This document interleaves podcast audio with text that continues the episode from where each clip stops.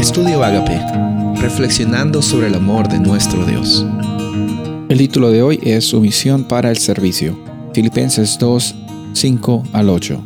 Haya pues en ustedes esta actitud que hubo también en Cristo Jesús, el cual, aunque existía en la forma de Dios, no consideró ser igual a Dios como algo a que aferrarse, sino que se despojó a sí mismo, tomando forma de siervo, haciéndose semejante a los hombres.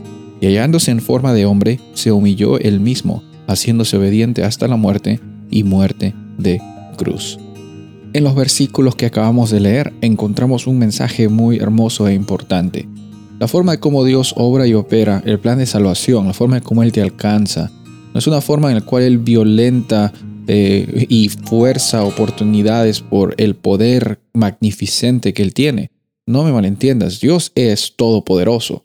Él puede hacer que las cosas sucedan de cualquier forma, pero la forma en la cual el amor opera, siendo parte del carácter de Dios, siendo el núcleo y la realidad del amor de Dios, es que el amor no es vanidoso, el amor no se sirve a sí mismo, el amor no es egoísta, no se trata de qué es lo que eh, le, le da de ventaja a Dios venir a este planeta, no, el amor es todo lo contrario, está enfocado en el servicio, está enfocado en dar, no en acaparar, no en acumular, no en amontonar, sino en dar, en preocuparse por el prójimo, amar sinceramente a las personas sin esperar algo a cambio o algo que nos aventaje, algo que nos dé a favor para nuestras vidas. Y esa es el, la esencia, esa es la esencia de nuestras vidas como seguidores de Cristo Jesús.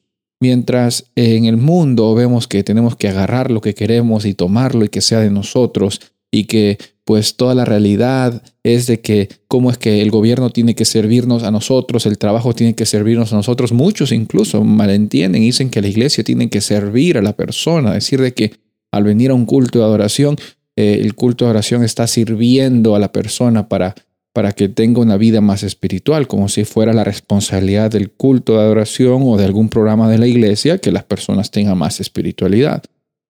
En este mundo encontramos esa realidad. ¿Qué es lo que me sirve a mí? ¿Qué es lo que yo puedo acumular? ¿Qué es lo que yo puedo ah, agarrar y que, que, pueda aventajarme con mis vecinos, con mis familiares, con, con las personas alrededor mío?